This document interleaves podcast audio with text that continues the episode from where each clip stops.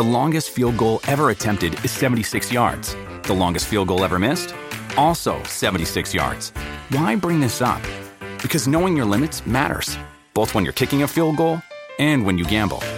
Betting more than you're comfortable with is like trying a 70 yard field goal. It probably won't go well. So set a limit when you gamble and stick to it. Want more helpful tips like this? Go to keepitfunohio.com for games, quizzes, and lots of ways to keep your gambling from getting out of hand.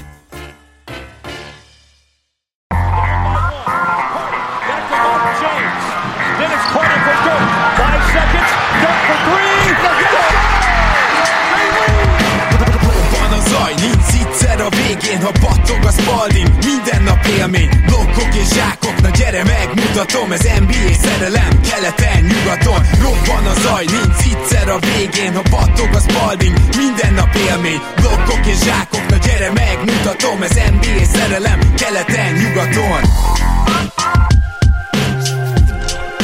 Éj jó! Szép jó napot kívánok mindenkinek! Ez a Rap City keleten-nyugaton podcast a mikrofonok mögött Zukály Zoltán és Rédai Gábor. Szia Zoli! Szia Gábor, sziasztok, örülök, hogy itt lehetek. Én is nagyon örülök, már csak azért is, mert folytathatjuk a kis diskurzusunkat a Jordan éra utáni kosárlabdáról, és előtte hagy mondjam el ismét azt, hogy ha a nyugaton promókódot beütitek egy 5000 forintnál magasabb vásárlás esetén a Rap City online oldalán, akkor egy illatosítóval lesztek gazdagabbak, és még egy dolgot be kell, hogy mondjak. Jelen pillanatban most direkt csekkoltam adás előtt 198 Patreonunk van. És ugye nem kell mondanom, hogy amint eléri ez a szám a 200-at, olyan gyorsan sorsolunk egy meszt, hogy még mi se vesszük észre. Úgyhogy természetesen, ha addig véletlenül 201 lesz, vagy 204, akkor mind a 204 között sorsolunk, de, de amint átlépjük a 200-at, azonnali mess sorsolás következik, és reményeink szerint ez nincs már messze. Szeretnénk megköszönni, hogy támogattok minket. Nem csak jól esik, hanem biztosítjátok is vele a podcastnek a jelenét jövőjét.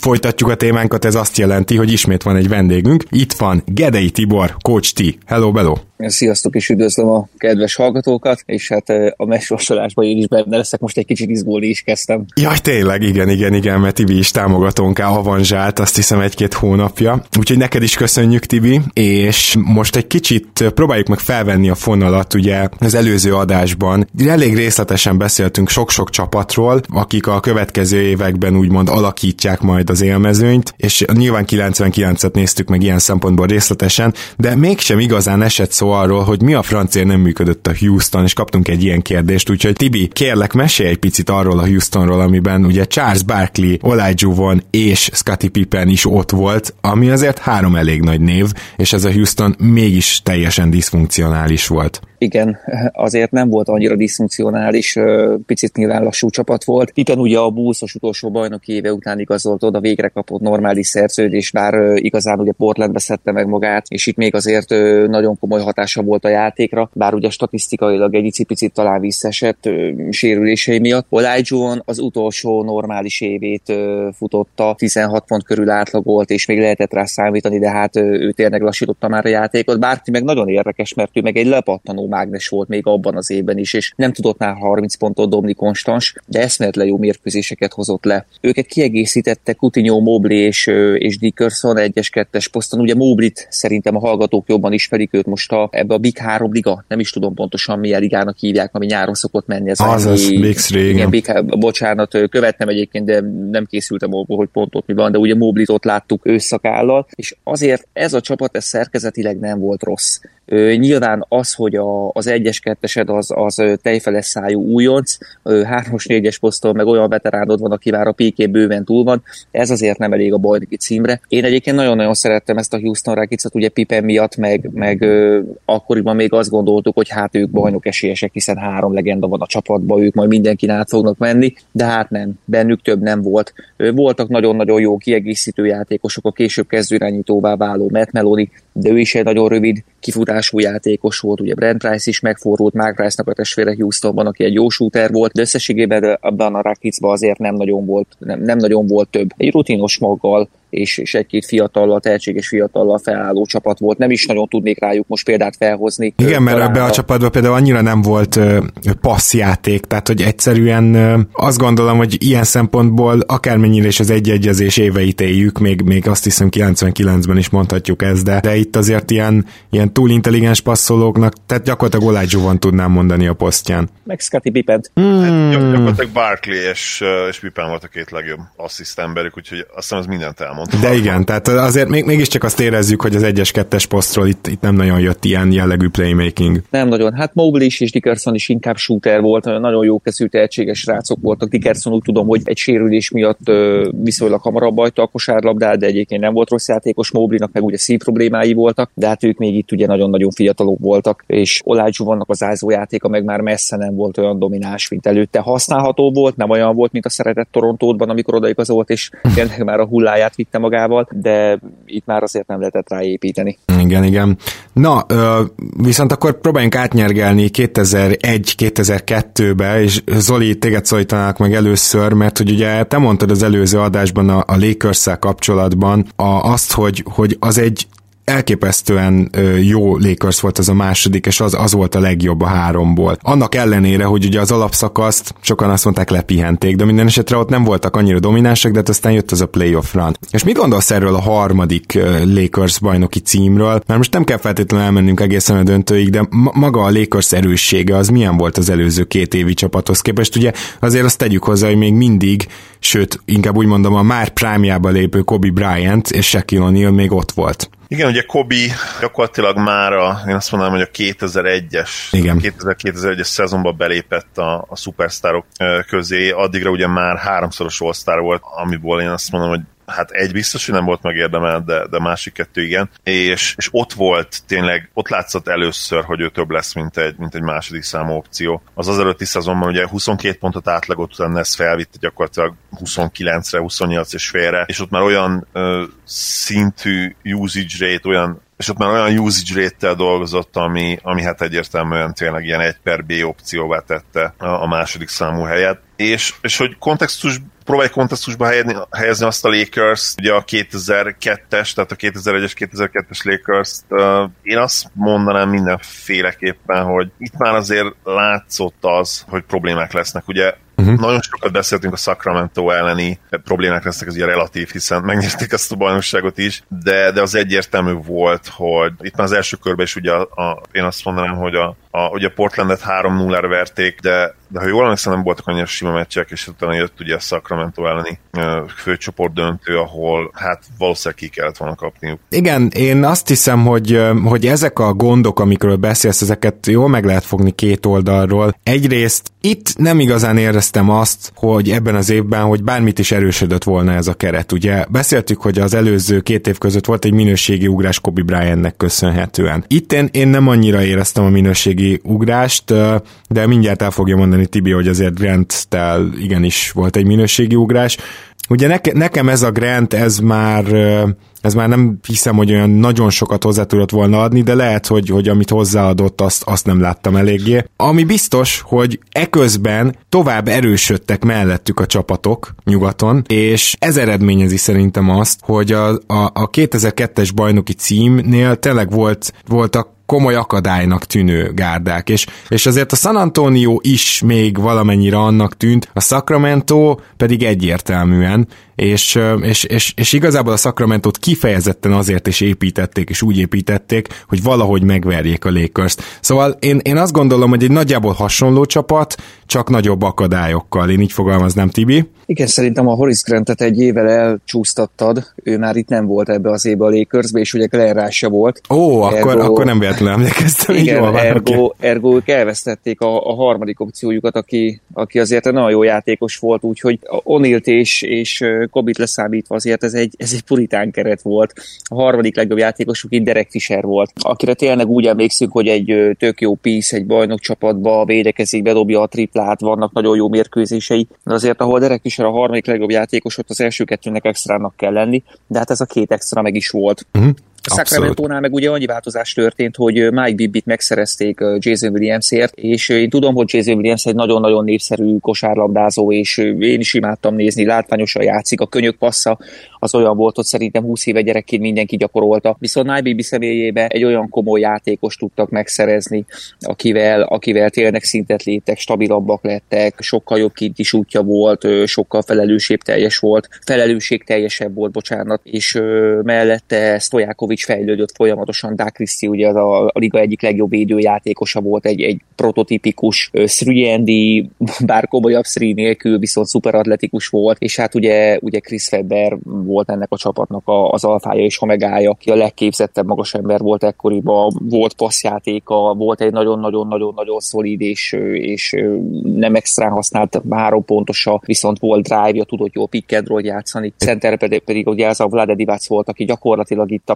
másodvirágzását, vagy a harmadvirágzását, vagy hát Divacnál nem is tud lehet tudni, hogy hány virágzás volt élte. Úgyhogy ez tényleg egy, egy tökéletesen felépített csapat volt. Én ez mindenhez még hagyd tegyem hozzá, hogy ott volt az akkor épp, aki később ismerte meg, ezt nem hiszi el róla, de akkor épp Eminem hasonlás Hidayat Türkoglu is, aki, aki ráadásul elég gyakran állt be azért, hogy az ellenfélnek a legjobb szkórereit fogja. Tehát aki mondjuk a 2010-es években ismerte meg Törkoglót, az azt hiszi, hogy másik játékosról beszélünk, pedig nem.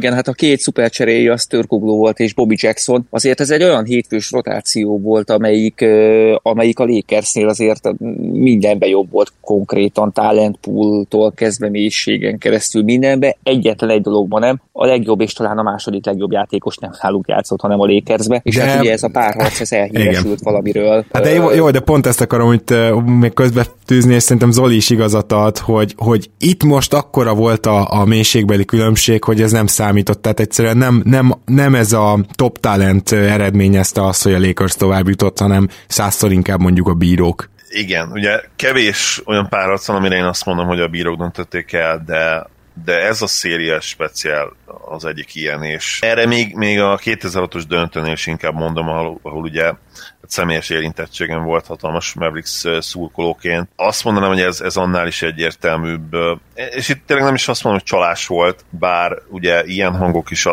azóta hát fel, feljöttek. Erre nem esküdnék meg most, de mintha Donehi, ugye, akit elítéltek és börtönbe is ült csalásért, mintha mondott volna valamit erről a szériáról is, hogy gyakorlatilag szerinte elcsalták, tehát szándékosan nem csak, nem csak ugye részrehajló bíráskodás, vagy mondjuk a nagy sztároknak megadták a sztárfújásokat, ami azért nagyon sokszor előfordul az NBA-ben. Persze. És, és amire azért nehéz lenne azt mondani, hogy csalás, mert egyébként van mögötte egy teljesen érthető pszichológia is, én azt gondolom. Igen, tehát itt amit én ki akarok hangsúlyozni az az, hogy ez a Sacramento ez egy annyira jól összerakott csapat volt, annyira jó fitek voltak egymás mellé, és olyan mélység volt itt, ami összességében azt eredményezte, hogy, hogy könnyen lehet, hogy az NBA legjobb csapata volt ebben az évben, de egyébként majd egy kicsit a következő években is szeretném őket felemlegetni, mert az hihetetlen, milyen kávária kezdődött nekik ezzel. Ugye, ugye a Kings többször kikapott a Lakers-től, volt, hogy 4 0 az megelőző rájátszásokban, és, és most, hogy minden a helyére került, most, most ők voltak a jobb csapat, úgy érzem, és kikaptak. Statisztikailag is a legjobb csapat voltak abban az évben 61-21-es mérleggel. Igen. Valami úgy emlékszem, hogy ő, ők volt a first seed az egész ligát tekintve. Abszolút jól emlékszel, és akkor most tényleg nézzünk is erre is rá, hogy, hogy egyébként milyen jelenségek mutatkoztak meg keleten és nyugaton. Ugye nyugaton először is a Sacramento annyira összeállt, hogy ugye ha Zoli által említett 61 győzelemmel megnyerték az egész ligát, és a San Antonio Spurs. Itt egy kicsit azt kell, hogy mondjam, hogy meglepetésre. Igazából itt arról van szó, hogy Duncan évről évre jobb, és még nem érkeznek meg ebben az évben mellé a nagy nevek, a, a, a későbbi nagy nevek, inkább így fogalmazok. Még mindig ez a félig erő, előregedett csapat, ami mellé ott van a fiatal Duncan. Nagyjából erről van szó. A Lakers lett a harmadik, és a Dallas Mavericks-et akartam megemlíteni, mert itt kezdődik gyakorlatilag az a Mavericks, ami Nash Finley és Novicki fémjelezte csapat, hát felemelkedése. Elképesztő támadó hatékonyságuk volt az akkori ligát nézve, és ugye itt már negyedik helyre bekúztak, és a másik ilyen feltörekvő csapat az a Szerbiák és Garnett, hát nyilván Garnettet kellett volna előbb mondanom, féle Minnesota Timberwolves, és itt ugye az ekkora már Jailblazers, Portland Trailblazers, itt már összeállt a, a Wallace, Bonzi Wells, Zach Randolph és, és Meyer, ugye nem Ameri, hanem Damon, Damon Stoudemire, tehát itt a Jailblazers még hatodik lett, de ők, ők igazából innen már inkább lefele mentek. Szóval, hogy, hogy ez a fontos szerintem, hogy a Dallas és a Minnesota megjelenik, és keleten pedig és itt Tibinek mindjárt át is adom a szót, egyszer csak megjelent egy, egy, egy teljesen új contender, azért nem merem őket így nevezni, mert egyébként az 52-30-as mérlegükkel nyugaton mindössze az ötödik helyet foglalták volna el, de a New Jersey Nets megnyerte a konferenciát, és jött egy másik új csapat, ami, ami már kezdett jó lenni, de most lett igazán jó, a Detroit Pistons, itt a Stackhouse, Clifford Robinson féle Detroitra kell gondolni, Billups talán már itt volt, abban nem vagyok biztos, de ez még nem az a Detroit, ami pár évvel később bajnok lett. És, és itt megjelent ráadásul a Boston Celtics is. Róluk azt kell tudni, hogy ez a Pierce Antoine Walker féle Celtics, és hát hol vannak azok a csapatok, akik tavaly jó, jól szerepeltek? Hát a Bucks be se jutott a rájátszásba, az első helyen végzett Fili pedig csak a hatodik, tehát ez gyakorlatilag egy ilyen egyéves csoda volt, és, és itt azt láthattuk, hogy, hogy már megint jött egy ilyen teljes felkavarás keleten, teljes őrségváltás, és már megint sokkal gyengébb kelet. És ezt ugye a New Jersey-nek köszönhettük, Tibi. Igen, a, hát a San Antonio-t kiegészíteném annyival, hogy, hogy az irányítójukat ebbe az évbe úgy hívták, hogy Tony Parker. Azért ez a név szerintem elég sokat elárul. Ő gyakorlatilag öt meccsen volt csere, és innentől kezdő volt, és megszerezték Portlandből azt a Steve Smith-t, akiről Zoli az előző adásban azért elég sokat beszélt és mesélt, aki egy nagyon-nagyon jó shootingár volt, extra kosárikúval, nagyon jó kézzel, úgyhogy azért volt külső fejlődés a San Antonio-nak ezzel a két új játékossal. Ennek ellenére persze a második helye talán pici meglepetés volt, talán nem, de nem volt a rossz csapat. Hát keleten pedig a Detroit-tal kezdenék már csak azért is, mert, mert keletnek a gyengeségét sajnos ezt kell, hogy mondjam, megmutatja azt, hogy egy olyan csapat, ahol, ahol tényleg Clifford Robinson és Jerry Stackhouse a legjobb játékos be tud jönni a második helyre. Oké, okay, hogy 50-32-vel, de ez egy nagyon-nagyon-nagyon gyenge keret volt.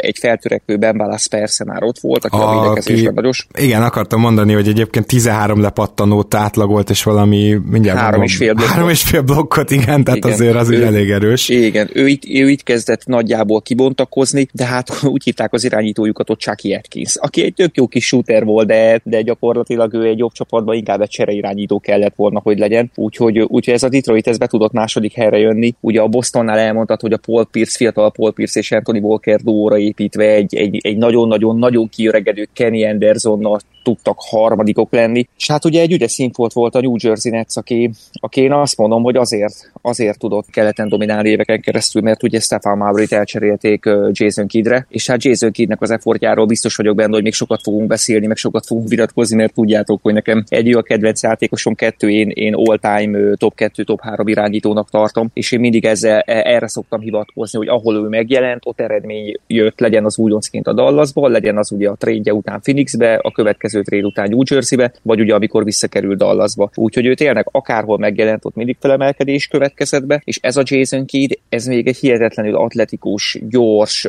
a shootingot már úgy, ahogy kereső, ugye neki volt egy, egy egész stabil álló helyes három pontos, amit kevesen tudnak, hiszen az all-time leading boardokon is viszonylag előszerepel, és körül volt vére közepes talentekkel, Kerry Kitülszel, Kenyon Martin, Keith Van Hornál, Richard Jeffersonnal, azért ezek a játékosok jó revűek, de egyik sem igazi sztárkaliber, ezeket kétszer be tudtak cipelni a döntőbe. Na igen, és ugye nem, nem tudom, hogy Zoli, neked gondolom ebből a keleti rájátszásból most biztos nincs előtted túl sok meccs, de, de azért azt, azt láthatjuk, hogy a New Jersey ráadásul nem is teljesen simán ment át még ezen a keleten sem, főleg ugye az Indiana, a nyolcadik helyezett Indiana izzasztotta meg. Nekem az jutott eszembe, hogy simán elképzelt, hogy ez volt minden idők legnyengébb keletje. Pedig ugye ezt a tavalyira is rámondtuk.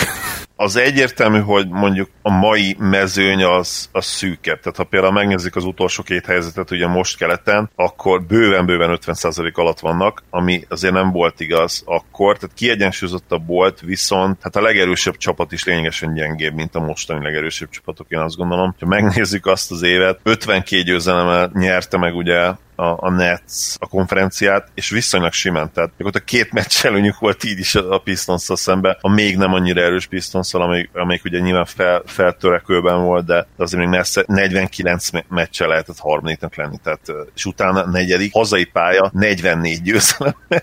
Charlotte hornets úgyhogy az egészen nevetséges tényleg ez a, ez a kelet, tényleg ez a transition átmeneti időszak. Majd még szeretnék beszélni egy kicsit egyébként még a, nyilván a Mavericks vonatkozásában arról a 3 0 Minnesota elleni párharcról, de majd később lehet, hogy egy másik adásban, mert ott, ott volt egy nagyon nagy nagyon-nagyon érdekes vonzat ennek az egésznek. A Dallasról amúgy is beszélünk majd még szerintem, főleg, hogyha egy évet ugrunk, ugye. Ennek az évnek a lezárásaképpen jött az, hogy a Lakers gyakorlatilag 4-0 kisöpörte a New Jersey-t. Egyetértünk abban, hogy itt a Sacramento is ugyanúgy bajnok lett volna, sőt, lehet, hogy még két-három csapat nyugatról. Nem kérdés. Hát nem jó ezt kimondani, ugye New Jersey-nek szurkoltam, de, de igen, a Sacramento ellen nem lett volna semmi esélyünk. Ebbe biztos vagyok, valószínűleg a Spurs ellen sem. Hát igen, nagyon erős volt a nyugat, itt volt szerintem talán így az NBA történetében a legnagyobb különbség a, a két konferencia között. Minek köszönhető a menetelés? Tehát ugye Jason Kidd érkezése, az magában ezt megmagyarázza, hogy a playoffban is ennyire jó volt a New Jersey, hát ennyire jó azért itt 3-2-k, 4-2-k voltak, tehát nem végig söpört, ezt még egyszer mondom, de, de összesség összességében azt mondanád, Tibi, hogy, hogy ez csak Jason Kidd, vagy volt ott belső fejlődés is? Csak arra célzok, hogy például Richard Jefferson, Kenyon Martin duo az szerintem például egyre jobb és jobb lett azért itt az évek alatt. Hát volt belső fejlődés, de hogy ez a belső fejlődés, bocsánat, mennyire Jason Kiddnek köszönhető, azt szerintem tényleg azt mutatja meg, hogy meg kell nézni, hogy ezek a játékosok, amikor elmentek New Jersey-ből, mit tudtak hozni. És hát elmondom, nem sokat. Richard Jefferson Jason Kidd mellett tudott 20 pontot átlagolni píkébe, ahogy elment, kb. egy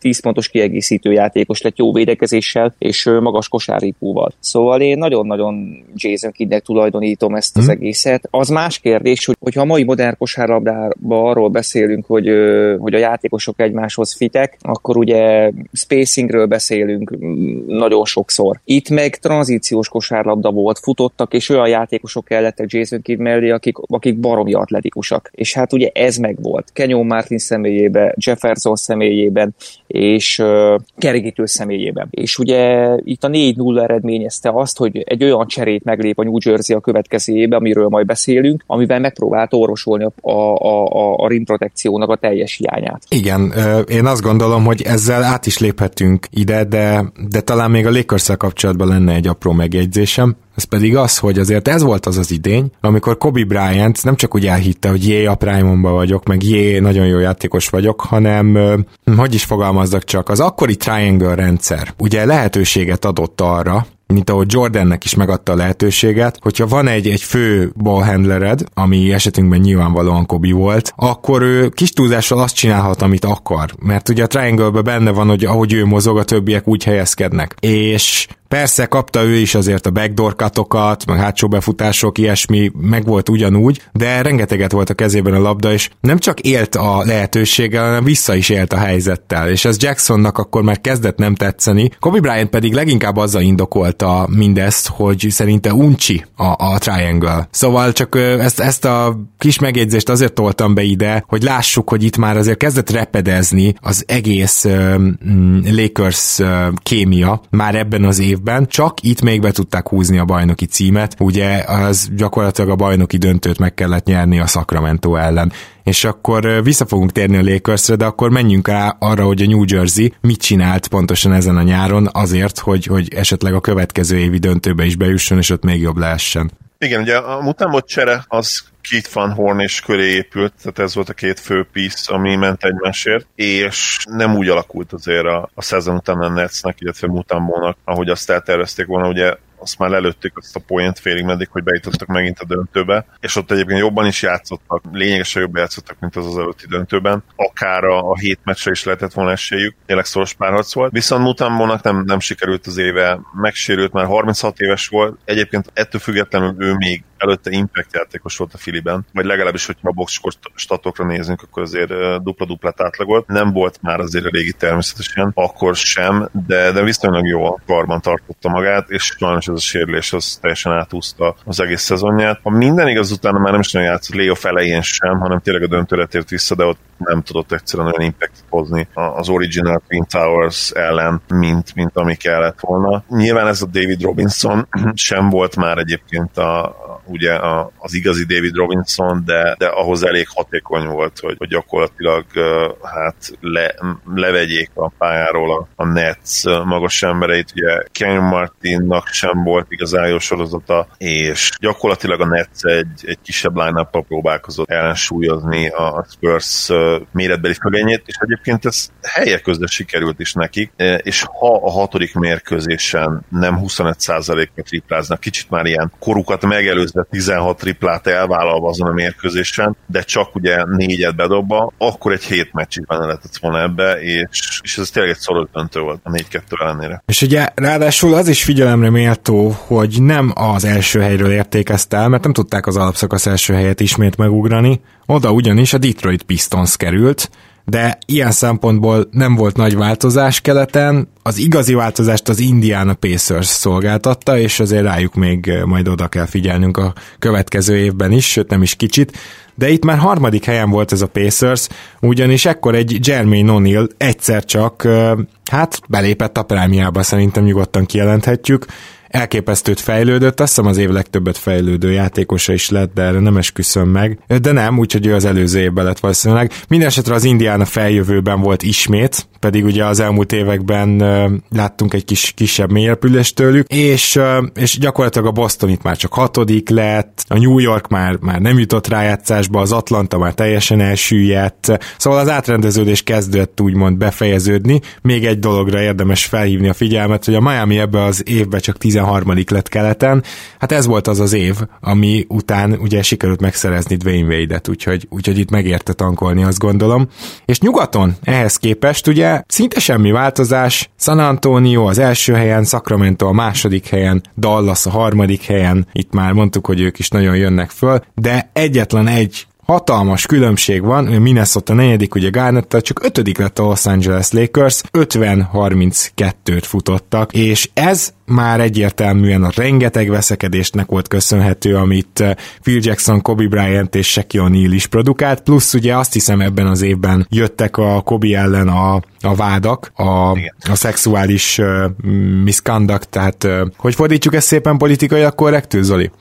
Jó kérdés, mert ugye sexual misconductot nehéz lefordítani, mert nem szexuális zaklatás, ugye, annál sokkal több, hiszen ugye erőszakkal vádolták meg, nem tudom pontosan a magyar megfelelőjét. Viszont, ha már Kobi, akkor kanyarodjunk itt vissza az is, hogy Sekt, illetve már korábban egyébként, de hogy hogy itt tetőzhetett tényleg az ő, az már nem rivalizálás, hanem, hanem tényleg... Kakaskodás? Kakaskodás, igen, de az egy szép magyar szó kakaskodás, de az is, az is szerintem enyhe erre. Ugye korábban, azt hiszem e- egy vagy két évek korábban például Shaq bevallottan azóta, hogy kiderült 10 ezer dollárt fizetett Ázia Rydernek azért, hogy verekedjen össze bryant -tel. És hát Shaqről azóta, hogy tudunk dolgokat, tehát például épp most, a minap, lett, lett a Last Dance kapcsán, nem tudom, de volt egy ilyen konferen- konferenciabeszélgetés sok korábbi nagyság között, és ott például elnézést kér David Robinson azért, mert kitalálta azt a sztorit, hogy nem írt alá, nem írt alá egy képet, amikor Shaq gyerek volt, és ugye kértől, és teljes mértékben hazugság volt ez is persze, szóval ez az egész légkör, és ugye tudjuk, hogy Phil Jackson is,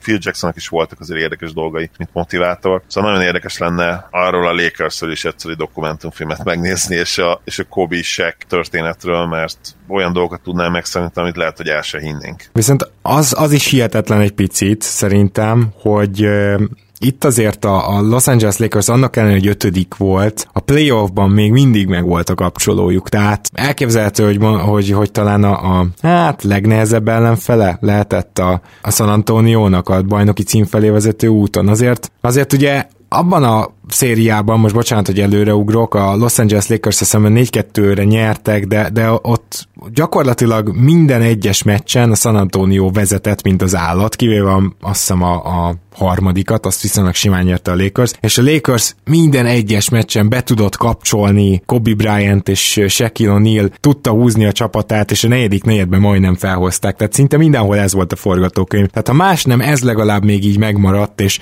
és nem, hát hogy is mondjam, feltett kézzel engedte el ezt a szezont a bajnok, hanem azért nagyon megküzdöttek érte.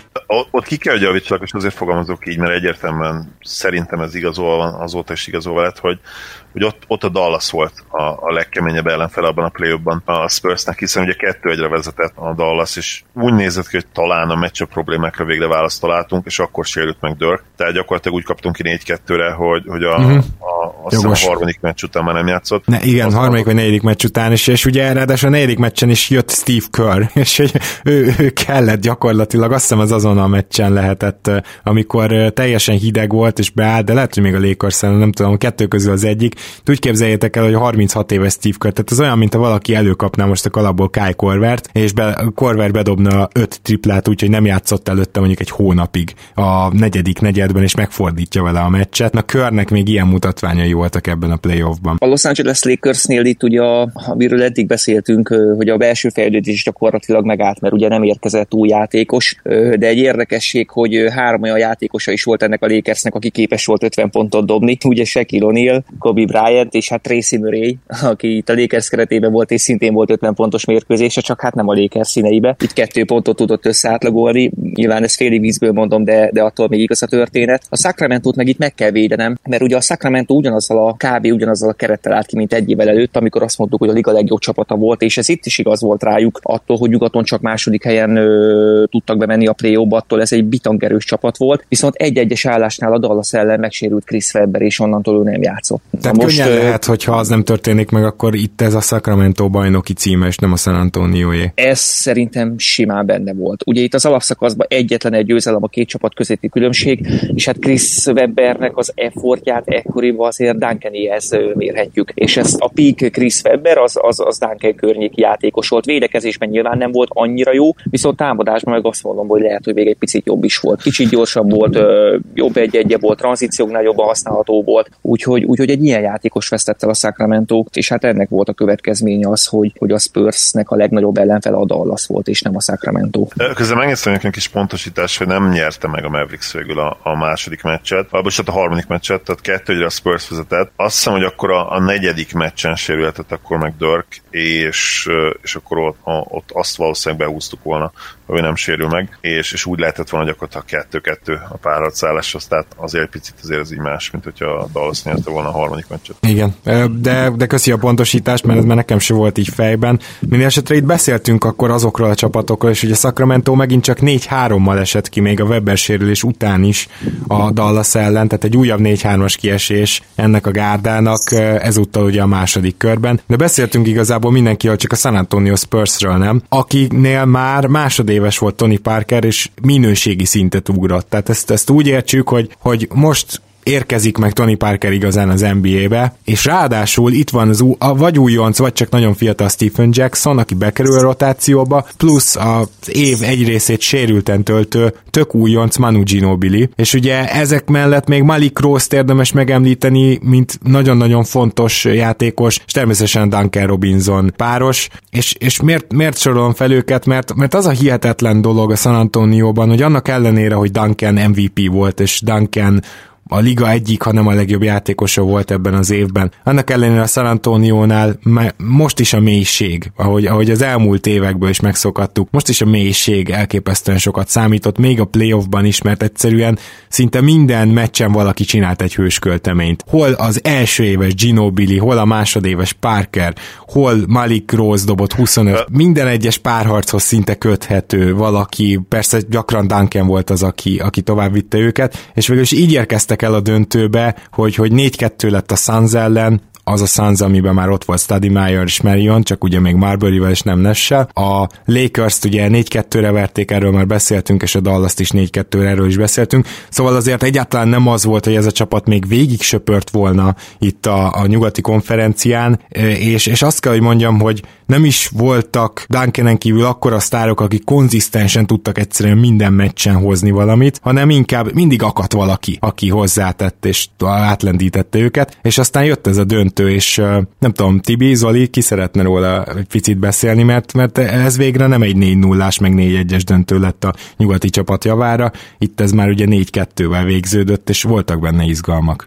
Ahogy, ahogy említettem korábban, ez egy kifejezetten szoros döntő volt, és több, több olyan mérkőzés is tényleg, ahol egy-két ponton dölt el. Ezeket egyébként pont a Nets nyerte meg, tehát mondhatjuk azt, hogy, hogy a sima mérkőzéseket kivétel nélkül csak a, ugye a San Antonio tudta lehozni sima győzelmeket, és ez is azért persze jelzi, hogy, hogy egy jobb csapat volt, mint a Nets, de a párharc ennek ellenére szoros volt, és, és az, hogy, hogy a Spurs nyert 4-2-re végül, és nem kényszerült hetedik meccsre, nem akarom azt mondani, hogy szinte csak és kizárólag Tim Duncannek köszönhető, de, de nagyon nagy rész neki. Ugye felvetetted, hogy, hogy vajon ő volt a legjobb játékos a ligában ebben az évben, én azt gondolom, hogy nem kérdés, és, és csak és kizárólag a stílusa miatt nem konszenzus az, hogy, hogy abban az évben tényleg ő volt a legdominánsabb, mert amit ebben a döntőben mutatott például az, az egészen elképesztő volt. Ha csak a boxkor statjait megnézzük, 24 pont, 17 lepattanó, 5,3 assziszt, 5,3 blokk meccsenként. És, és persze a TS-en beszéltünk a TS-ről, igen, nem volt elit büntetőző Duncan,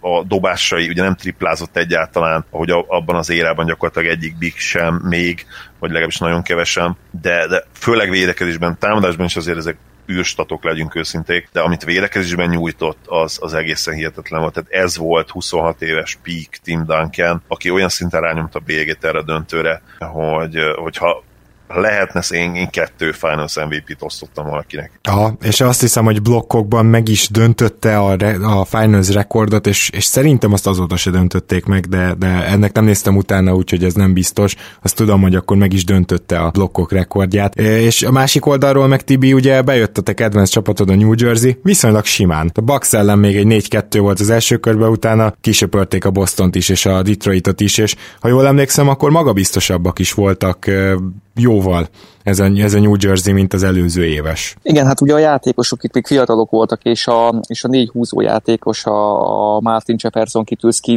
négyes ugye fejlődött, mindegyik jobb játékos volt, mint egy évvel korábban, úgyhogy azt mondom, hogy ez a döntő, ez nem volt meglepetés. Itt egyébként a fogadóirodák nem sok esélyt adtak a New Jersey-nek ugye a Spurs ellen, úgyhogy, úgyhogy nyilván a vereség az, az szomorú volt, de, de várható volt. Tim Duncannel tényleg nem lehetett mit kezdeni, és kihasználnám a lehetőséget, hogy megkövessen magam, ugye az előző adásban azt mondtam, hogy a, az első olyan játékos, aki a másságát felvállalta, az, felvállalta, az, az Isaiah Hostin volt. Az egyik kedves hallgatótok felhívta a figyelmet, hogy összekevertem John Amachival, aki írt egy könyvet is uh, Man on the Middle címmel talán. Mentségemre szóljon, hogy ő egy évvel váltotta Orlandóba Austin, szóval Austin után ő érkezett a következő évbe, nagyon-nagyon hasonló játékosok voltak, nagyon-nagyon hasonló statokat csináltak, és azt hiszem mind a kettő megfordult Európában is, úgyhogy ezért kevertem őket. És hát ez úgy jutott eszembe, hogy ugye a másik ilyen játékos az Jason Collins volt, a, New Jersey-nek a kezdőcentere, akinek van egy kis ideje a, a basketball referencen, nézzen rá Jason Collinsra, és nézze meg, hogy a Netsnek milyen kezdőcentere volt ez ellen a Twin Towers ellen. Még úgy is, hogy nyilván David Robinson tudjuk, hogy már itt kiöregedő volt, de, de sajnos a magas, magas poszton nem sikerült azt a lyukat betömni, ami amit Dikembe Matambóval szerettünk volna, és hát ugye Matambó, elveszté, Matambó megszerzésével viszont elveszítettük azt a modern stretch fort Keith Van személyében, aki gyakorlatilag a világ legszegényebb emberének a Novickia volt. Hogyha, hogyha azt nézzük, hogy ez a csere mennyire rosszul sült el, hogy a fiatal centerünket, akinek a nevét ki nem tudom ejteni, és Keith Van Hort elcseréltük Dikembe Matambó tényleg legrosszabb ényére, mert a következő években egyébként még neki még volt hozzáadott értéke az aktuális ö, csapatának játékához, akkor ez a döntőbe jutás, és ez a 4-2, ez a New Jersey-re és Jason Kidben nézve nagyon-nagyon-nagyon hiszegő. Egyébként Todd McCulloch volt az, akit nem mertél megkockáztatni, hogy, hogy elmond, de ez csak ilyen lábjegyzet, és, és igen, igazából mondhatjuk, hogy ebben a New Jersey-be ennyi volt, tehát ez a két döntő, ez így is hízelgő rájuk nézve, és azért nyilván kellett az, hogy kellett ilyen kurva gyenge legyen. Hát abszolút, ez egy, ez egy tényleg szupermax két év volt, és New Jersey drukkerként én nagyon-nagyon-nagyon élveztem, hiszen látványkosárlabdát játszottunk, futottunk, rengeteg zsákolás volt, Jason Kidd tényleg NBA szinten kosárlabdázott, és, és, és, és extra volt, és hát hála jó égnek ugye később az élet visszatesznek, és, és azért bajnokként tudott visszavonulni. Zoli, ehhez az évhez bármi még esetleg, ami eszedbe jut?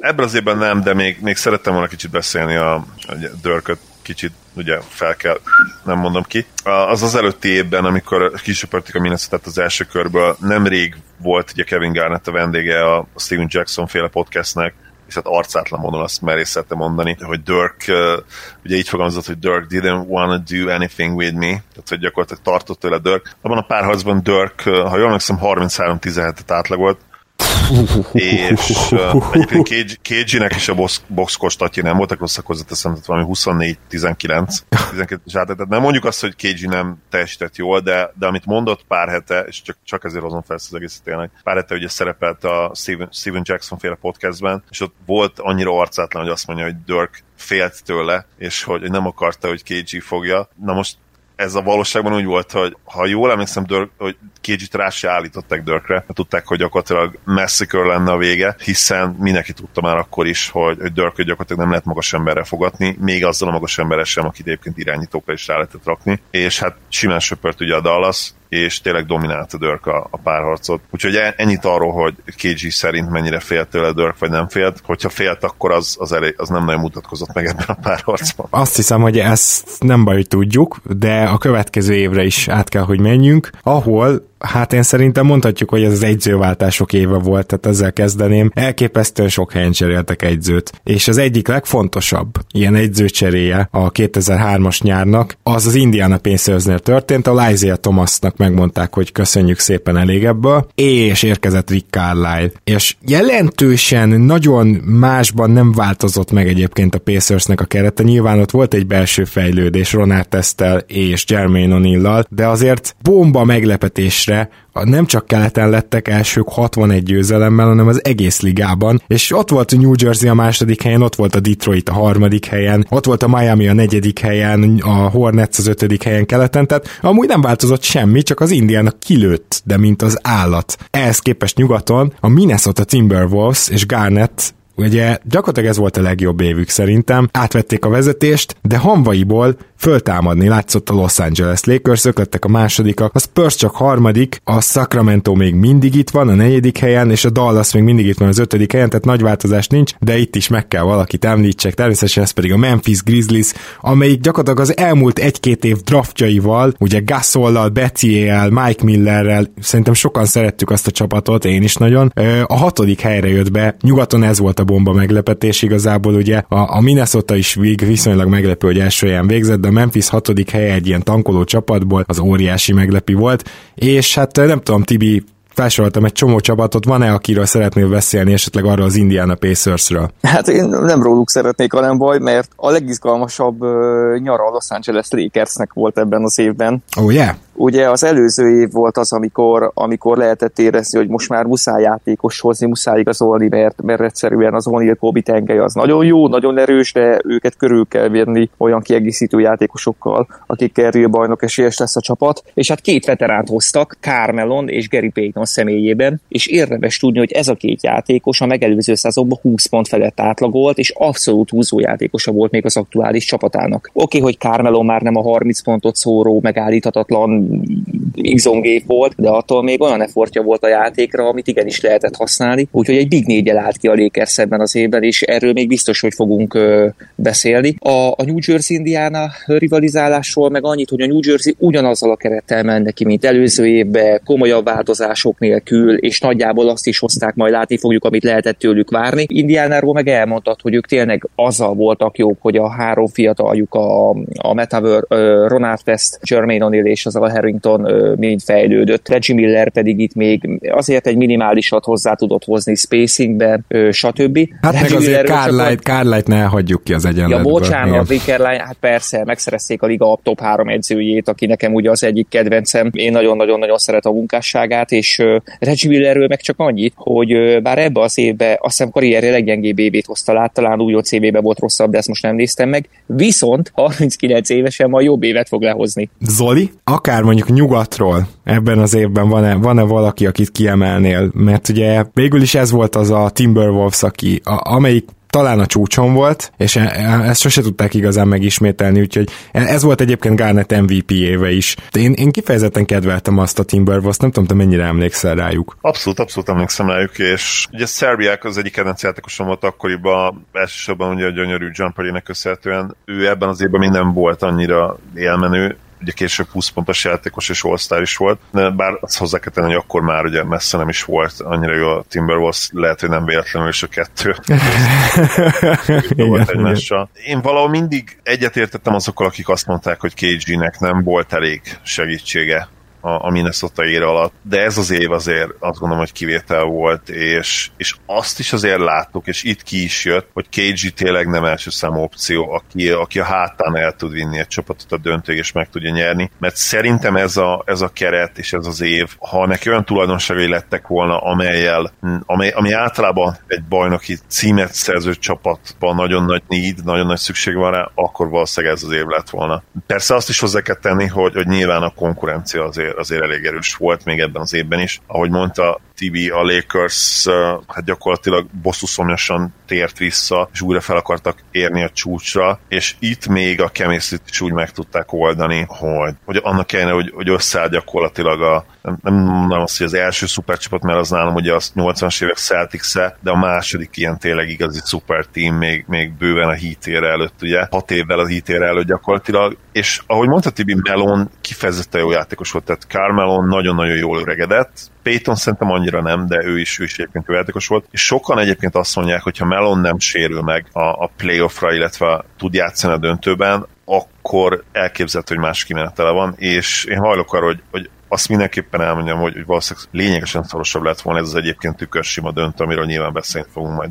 Én szeretnék most négy csapatot még kiemelni, nem fogok semmit hozzámondani, de kíváncsi vagyok, kitaláljátok -e, hogy miért mondom el, hogy ki hanyadik lett. A Miami Heat negyedik lett keleten, a Toronto Raptors tizedik lett keleten, a Denver Nuggets meglepetésre nyolcadik helyen bejutott ö, nyugaton, és a Cleveland Cavaliers hagytam ki, aki éppen hogy de nem jutott be a rájátszásba keleten. Mi, miért cél, hogy... Hogy, hogy miért ezt a négy csapatot említettem meg. Mert ebben a négy csapatban volt négy újonc. Így van. Hozzá Carmelo Anthony, LeBron James, Dwayne Wade és Chris Bosh. So, sokan azzal érvetek egyébként, hogy, hogy azért kellett volna Carmelónak nyerni az év újonc díjat, mert ő bejutott a csapatával a play ne, nehéz, nehéz volt, ugye pont a minap került ki a csoportba az a kép, illetve ugye ilyen quiz kép, hogy Anthony az egyetlen olyan játékos a liga történetében, egyetlen olyan újonc, aki minden hónapban megnyerte a hónap újonc díjat, és nem lett Rookie of the Year, azért, mert LeBron ugyanezt megcsinálta keleten. Igen, csak őt meg megválasztották. Hát így járt egyébként. Én, én abban az évben úgy emlékszem, hogy én Carmelót választottam volna. Ott, ott biztos, hogy segített LeBronnak az az írtóztató hype, ami ugye őt, mint megváltót várta már kettő évvel gyakorlatilag az érkezése előtt, de, de egy évvel előtte viszont már olyan jelenség volt, hogy hát, hát ilyen, ilyen magas rangú politikusok látogatták az egyetemi meccsek, vagy a, bocsánat, a, a gimnáziumi meccseket, tehát ilyet nem is látsz, és az valószínűleg azóta sem történt. És ugye ők, nekik még nem kellett feltétlenül egy évre elmenni az egyetemre, úgyhogy nem is tették meg, már mint Wade igen, de például James nem. Úgyhogy gyakorlatilag ezt a négy csapatot azért is soroltam fel, és, és nyilván meg kell azt is említeni, hogy, hogy itt például a Phoenix Suns még egy 29 győzelmes csapat volt, de jövőre már ide érkezik Nash, mert, mert gyakorlatilag itt elindul majd a, a váltás, amiről beszéltünk, és ez egy korszak lezárása, ez a 2003-2004-es szezon, de akkor beszéljünk egy kicsit a playoffról, mert ott akarom kezdeni, hogy hogy a Sacramento Kings ebben az évben is sikeresen kikapott 4-3-ra, ezúttal a Minnesota-tól, a Garnet vezette Minnesota-tól, meg Sam Kessel volt még ott, szóval, hogy szerencsétlen Sacramento, most végigmentünk ezen a három éven, ami, ami a prime időszakuk volt, és amiben ez a gárda a, a legjobb, hát korban volt majdnem mindenki, ugye Divac már nyilván idősebb, de, de a, amikor még úgy együtt tudtak jók lenni, és mind a háromszor négy-háromra esel ki a rájátszásban, kétszer második körbe, egyszer konferencia döntőbe. Mit érezhettek a Sacramento drukkerek? Ez borzasztó érzés tehát nyilván főleg a Lakers párharc, de ugye egyébként is, és az igazság, hogy a mai napig ez, ez a Kings legtehetségesebb csapata, illetve érája, legsikeresebb érája is. Amit el kellett szenvedniük az a Kings szurkolóknak, az nyilván még, uh, még rosszabb ezt a, ezt a nem segített, igen. Elvágyulnak, hogy, hogy elrévedést, igen. Tehát igen. Ne, ne, borzasztó nehéz lett. Tehát tényleg a, a Kingsben benne maradt egy bajnoki cím, ez szerintem nem kérdés. Igen, igen, ebben egyet tudok érteni, de azt is próbáljuk meg megfejteni, hogy a San Antonio Spurs miért kapott ki a Los, a Los Angeles Lakers-től, ugye sikerült visszavágni a Lakers Spursnek a, a tehát mi történt a spurs erre az évre, Tibi, hogyha ebbe bármilyen betekintésed lenne? Elvileg csak jobbak lettek, nyilván Robinson hiányzott, ezt el kell ismerni. Lehet, hogy ezt nem tudták áthidalni a Robinsonnak azért az utolsó évben már például nem volt olyan, hogy, hogy ezt nem hát, lehessen áthidalni. Egy kicsit így globálisan a Sacramento-ra csak annyira rátérnék, hogy hát Chris Webber ugye, ugye itt, itt volt térsérülése, és ő már nem az a Chris Webber volt, akit előtte láttunk, elvesztette a dinamizmusát, volt még hozzáadott értéke, de már nem volt az a líder, és bár igaz, hogy Brad Miller meg tudták szerezni, aki egyébként itt még nem számított all játékosnak, itt kezdett kibontakozni. Ő ugye tagja volt annak az amerikai válogatottnak és húzójátékosa volt, akik azt hiszem harmadikok lettek és NBA játékos nélkül indultak el valamelyik akkori világeseményen, hogy most ez azt hiszem világbajnokság volt. Valószínűleg igen. Valószínűleg igen, úgyhogy ez a Sacramento, ez már nem az a Sacramento volt. A messze legjobb játékosok az MVP esélyes Chris Webber, itt már árnyéka, ma nem is árnyéka volt önmagá, de árnyéka volt önmagának. A San Antonio-nál meg semmi extra nem történt. robinson elveszítették, az nyilván egy nagyon nagy érvágás, helyette jött ugye Rasho Nesterovic, aki nem tudta pótolni, picit se. Ugye megszerezték azt a Hedo Türkoglut, akiről már te is meséltél és beszéltél, és ő egyébként hasznos játékosa volt a Spursnek. Itt annyi történt, hogy a, hogy a Carmelon Gary Payton az tényleg nagy erősítés volt, és a Los Angeles a két szupersztárja mellé megszerzett két olyan játékost, akikkel azért real bajnok esélyes volt, és hát egy picit talán jobbak is voltak, mint a, mint a Spurs, és így tudtak ugye bemenni abba a döntőbe, ahol a Detroit Pistons várt rájuk, akikről valamit elfelejtettünk elmondani. Ők évközben fontos cserét. Rashad Wallace-t. Igen, Rashid Azt a Rashad Wallace-t, aki Mi, ugye... Mielőtt, benne... ezt, mielőtt ezt kifejtjük, én, én nagyon egyszerűen gyorsan válaszolni Gábor kérésére, Derek Fisher és a 0,4. Tehát igazából tényleg ennyi. Nem szeretek párharcokat ilyen egy momentumokhoz, egy pillanatokhoz kötni, de itt egyértelműen ez történt. Hogyha az ötödik meccsen nincs Fischer egyébként totálisan lehetetlen buzzerbeatere, amit nem is tízből egyszer, szerintem százból egyszer dobnak be játékosok. Tényleg nem is látta a gyűrűt. Most arról nem beszéljük, hogy eleve későn nyitották el az órát, tehát igazából szabálytalannak kellett volna lenni ennek a dobásnak, de ha az nincs, akkor 3-2-re vezet a Spurs, és uh, szerintem nagy valószínűség, hogy behúzza párharcot, hiszen tudjuk a statisztikát, hogy bőven 70% felett van ugye a winning ratio-ja. A hazai csapatnak 3-2-ről, igen. 3-2-ről, úgyhogy, úgyhogy ennyi, Derek Fisher is 0,4.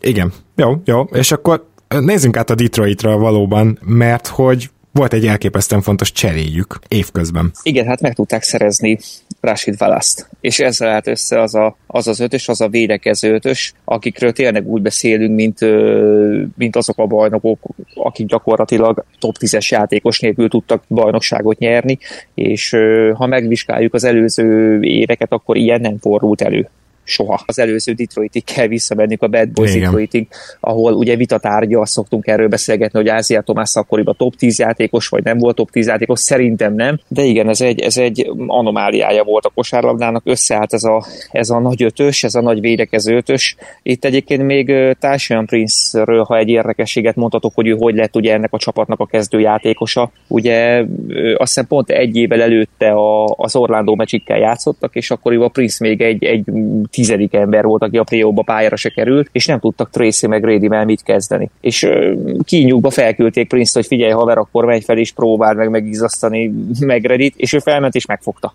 Na hát így lett kezdő, a play lett kezdő játékos Prince. Az kemény sztori egyébként, ez nekem nem is volt meg. Minden esetre a Detroit útját is egy picit átbeszéljük. Maradjunk annyiban, hogy a Bucksot simán intézték el, de utána ugye összekerültek már a második, harmadik helyen, tehát gyakorlatilag pályahátrányból a, a New Jersey-vel. Na most ezt tudni kell, hogy ez nem volt pályahátrány, mert hogy emlékeztek, mondtam, hogy az előző adásban is, hogy van olyan, amikor előrébb végez valaki, a kiemelés szerint azért, mert megnyerte a saját divízióját. Na itt is ez történt. A Nets megnyerte a saját divízióját, de mivel a Detroitnak amúgy jobb volt a mérlege, ezért a Detroit kezdett hazai pályán. És így már érthető is, hogy az egy fantasztikus párharc lehetett az a 4-3. Nem tudom, hogy Tibi vagy Zoli akár van-e valamilyen emléketek róla. Hát nekem annyi, hogy Jason Kiddnek az volt a Joker párharca erről szomorúan beszélek egy picit, mert nyilván ő, ő tényleg nem erkedett soha, és neki, neki, nem, neki nem nagyon voltak gyenge időszakai, hanem ő, ő tényleg azért volt jó, mert ő, ő, ő nagyon konzisztens teljesítményt tudott letenni. Ebben nagyon ritkán voltak 30 pontos meccsek, viszont tripla-dupla közelébe átlagolt, a védekezése az, az, az nagyon-nagyon elit volt, és hát ebbe a párharcba azért Kidnek nem, nem, igazán, nem igazán ment, és, és őt abszolút limitálni tudták. Nekem leginkább ez. Én arra emlékszem, hogy, hogy álltam az, áldottam az eget, hogy nem a, New Jersey Nets jutott tovább, mert én megmondom mert nagyon-nagyon untam őket a döntőben. Nyilván főleg úgy, hogy, hogy sejtettem, vagy sejtettük szerintem, hogy mi lett volna a végeredmény, hiszen, hiszen kétszer megmutatták, és most azt nem tudom hogy egyébként, hogy, hogy utána a, a konferencia döntőben, mert azt hiszem ez a konferencia elődöntő volt. Igen, ugye, igen, ez csak az elődöntő volt, így van.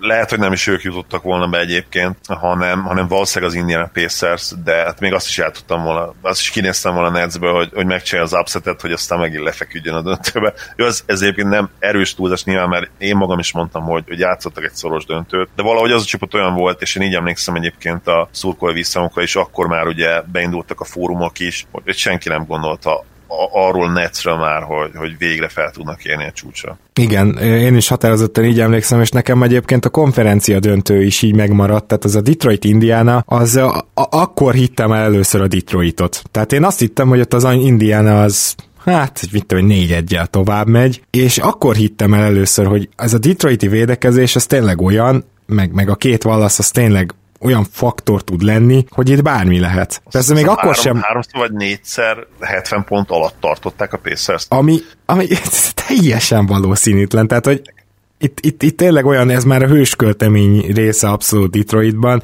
és ez az Indiana, ez azért, még egyszer mondom, 61 győzelemmel megnyerte az egész alapszakaszt. Tehát erről az Indiről beszélünk. Tényleg. Most megnézem, de én úgy emlékszem, hogy ott voltak ráadásul a legjobb támadó csapatok között, és meg fogom nézni. A, ugye advánstatokat nem fogunk találni, de a meccsenkénti pontátlagot megtaláljuk, és én nagyon úgy emlékszem, hogy ők, hogy ők ott voltak a liga tetején. Nem, ebben tévedtem egyébként. Igen, hát azt tudtam, hogy egy elitvédő csapat volt, de, de nem kifejezetten lassú tempót játszottak, és nem átlagoltak sok pontot. Egyébként a, a hatékonyságok nem volt rossz, csak a pace, pace az elég Zalikám, én megtaláltam neked az Advanced Off-Ratinget, és harmadik volt az Indiana. Na, szuper, köszönöm, akkor megmentettél. Igen, tehát, hogy nagyon, nagyon alacsony tempón játszottak, viszont nagyon jól támadtak. Na most, ami érdekes még szerintem, hogy az Ind- a Detroit azért nem úgy ment be a döntőbe, hogy bárki azt gondolta volna, hogy, lett, hogy lesz esélyük még ennek ellenére sem. Tehát azt már mindenki látta, hogy igen, ez egy szuperül védekező csapat, de amikor a még, még Carmelon mentesített Lakers is bement a, a, a döntőbe ellenük, akkor azért mindenki legyintett. Tehát, hogy hogy ez gyakorlatilag nem volt olyan ö, szakíró, nem volt senki, aki Detroit győzelmet tippelt, szóval ezért is nagy szám volt ez az egész történet. És az volt érdekes, hogy emlékszem rá, hogy nem csak azt gondolta mindenki, hogy sekre abszolút nincs ember a Pistonsnak, hanem számomra meglepőbb módon azt gondolták, hogy Kobe-ra se nagyon lesz válaszuk, ami, ami azért, azért volt fura, mert Bryant már superstar volt, de, de hát pontosan perimétervédők terén egészen jól állt a, a, a Pistons, és az igaz, hogy nem volt olyan emberük, aki tömegbe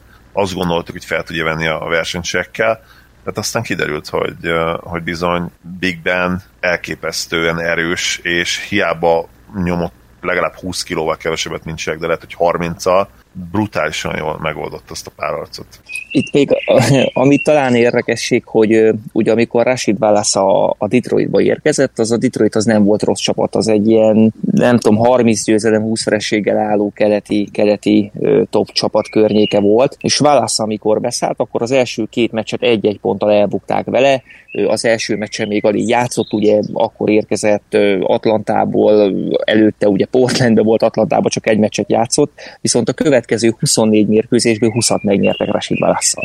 Úgyhogy ott azért egy olyan rán mutattak be, ami előrevetítette azt, hogy őket nagyon-nagyon-nagyon komolyan kell venni. És ugye, ami érdekes még, hogy miért lett ez ennyire sima, tehát miért lett ez 4-1 ez a, ez a döntő. Itt gyakorlatilag én azt gondolom, hogy Phil Jackson talán egy meccsen tudott valamit reagálni, mármint úgy értem, hogy talán az első meccs után még tudott valamit reagálni, de egyébként szinte teljesen eszköztelen volt a Detroit védekezése ellen, ami nyilván arról szólt, hogy az akkori trendekkel szinte ellentétesen befelé terelték a játékosokat, még Kobe Bryant-et is várták akár a palánk alatt, mert a két valasz olyan légvédelmet biztosított, amiből úgy gondolták összességében jól jönnek ki, és jól is jöttek ki. Ezen kívül pedig egyszerűen annyira jól védekeztek, hogy hiába, hogy a Lakers sem védekezett rosszul, de a Detroitnak nem kellett 110 pontot dobni ahhoz, hogy nyerjen. És, és valahogy egyszer sem sikerült a Lakersnek kiszakítani a zsákot, áttörni ezt az egész uh, Detroiti védekezést, uh, mintha eszköztelen lett volna teljesen a Lakers, én ezt éreztem ebben a, a szériában nem igazán kapott a két nagy név, ugye Onil és Kobi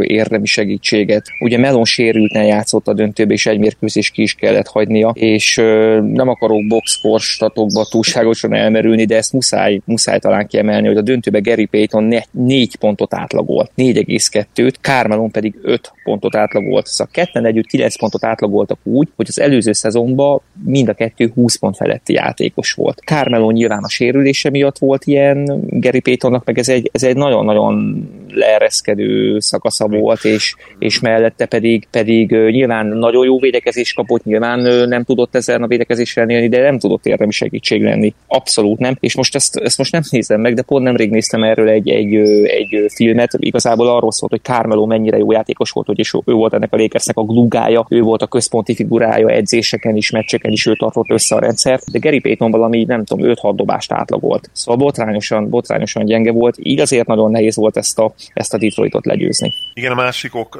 egyértelműen Rip Hamilton volt, aki én azt gondolom, hogy erőn felül játszott ebben a párharcban, és gyakorlatilag a saját tudásánál tényleg egy két, két szinttel feljebb minimum. Chauncey ugye is a peak, peak éveit kezdte gyakorlatilag, ugye ő későn típus volt, sokat cserélgették őt az a, a pályafutás elején, 27 éves volt, Rip Hamilton 25 éves, Rashid Wallace 29, Ben Wallace 29, Tayshaun Prince már azért 23 évesen, oké, okay, találmány volt úgymond ebben a, ebben a párharcban, meg ugye ebben a play de, de kezdte bontogatni a szárnyait, és, és tényleg olyan szintű mélysége volt még. Én azt mondanám, hogy, hogy amikor játszott, Okür, ő is, ő is hatékony volt, úgyhogy tényleg ez, ez olyan Pistons volt, aki csapatkosárlabdában egyszerűen megsemmisítette a Lakers. Számomra az volt a fura egyébként, hogy utána évekig még együtt tudták tartani ezt a gárdát, de, de nem jött össze még egy bajnoki szint. Tehát én, én ezután a döntő után majdnem biztos voltam, hogy megcsinálják még egyszer. Aztán nyilván fogunk beszélni, vagy lehet, hogy már nem fogunk beszélni, hogy ez pont a 2005-ös döntő, de elég közel voltak azért egy, egy második bajnoki címhez, és egy, egy hihetetlenül különleges csapat volt, amelyik én azt is mondanám, hogy itt azért már 2005 tájékán, és főleg utána a 2006-2007,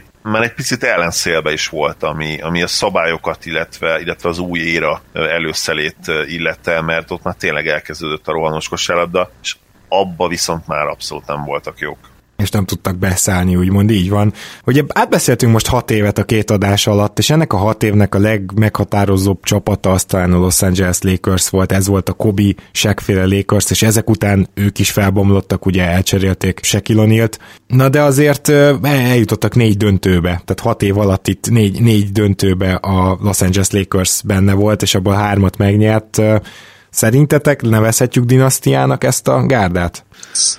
Ha én gyorsan válaszoltok, én mindenképpen dinasztiának nevezném, ugye eleve ők ugye az alapszabályt is teljesítik, tehát Ginorba hármat kell nyerned, és, és akkor dinasztia vagy gyakorlatilag. Nálam mondjuk a Spurs is dinasztia hozzáteszem, főleg, főleg ugye a 2003 és 7 közötti, ahol, ahol ők kettőt nyertek. Hármat, mert 2003, 2005, 2007.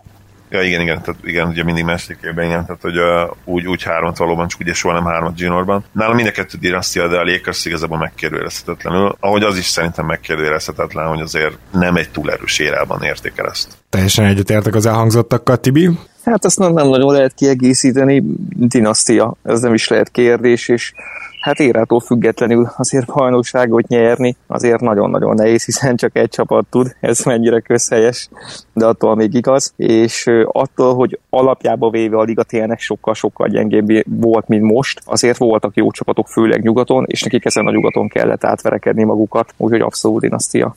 Igen, és azt, azt gondolom, hogy az a playoff run, amiről annyit beszéltünk 2001-ben, az a, az a legimpresszívebb, amire leginkább felkapom a fejem ebből a hat évből, az az. Tehát az, az elképesztő volt. Az egy ilyen igazi nagyságot mutatott meg. Ilyet nem nagyon produkált senki. De ugyanakkor szívesen emlékszem vissza ezekből az évekből erre a Sacramento-ra, amelyikben benne maradt egy bajnoki cím, erre a Spursre, ami már, már a Popovics Magic alatt ö, ő már, már, már úgymond igazából ez ez a dinasztia eleje volt, csak mi nem tudtuk.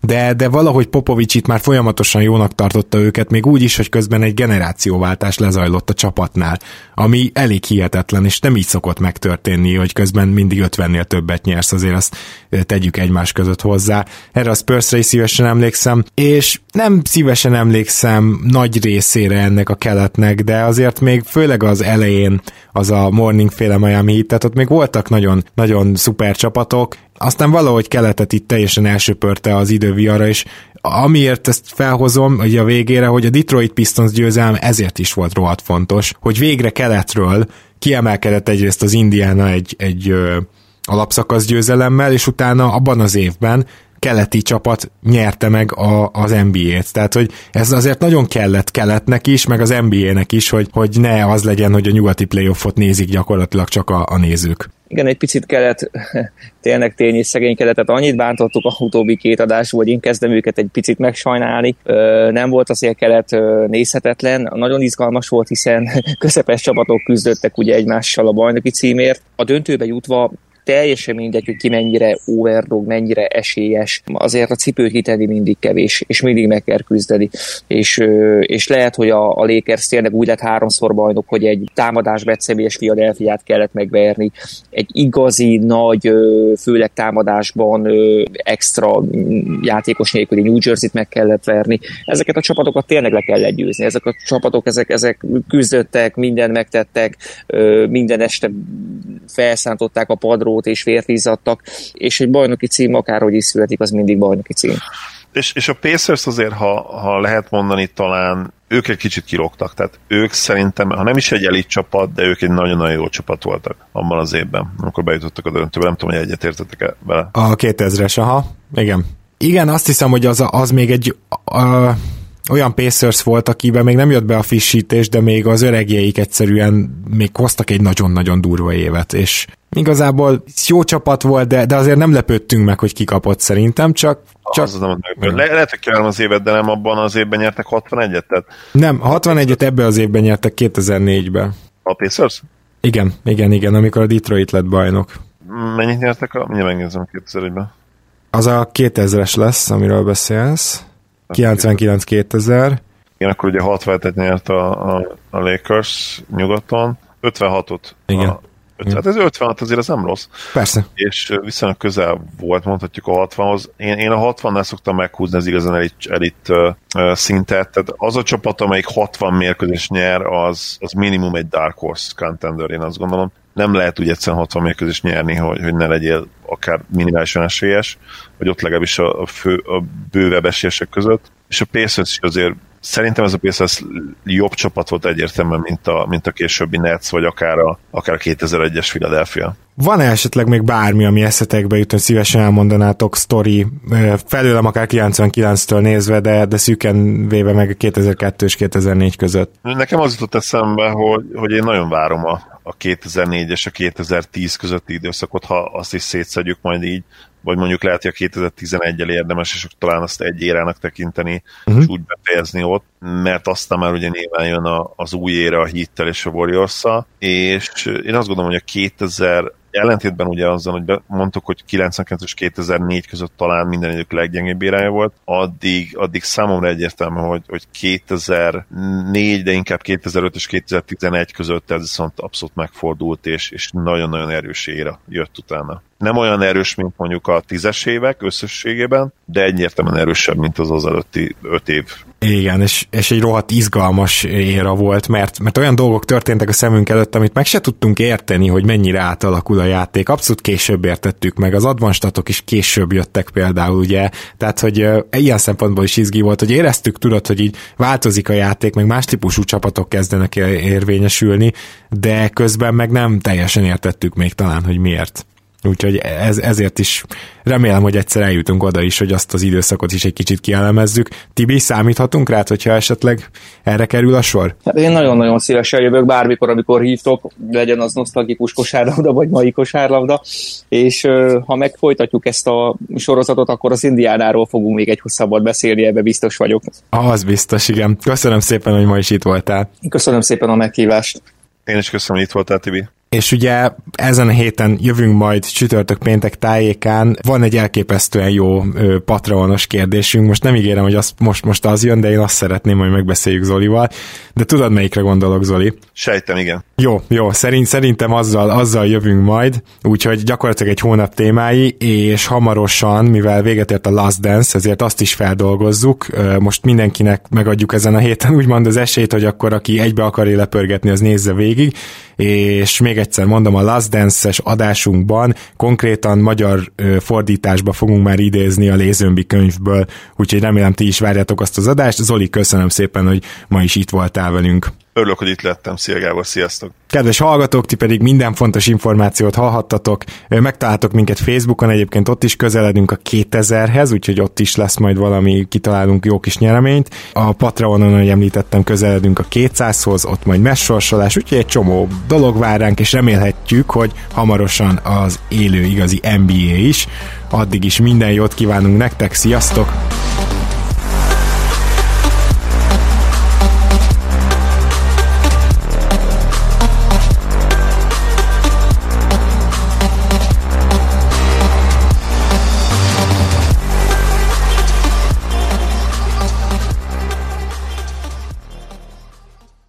Ha más podcastekre is kíváncsi vagy, hallgassd meg a Béton műsor ajánlóját.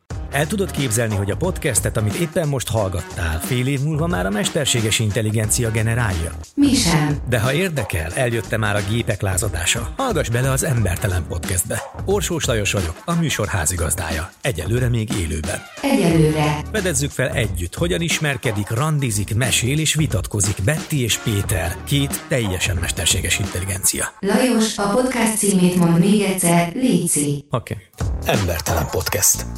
Ez a műsor a Béton közösség tagja.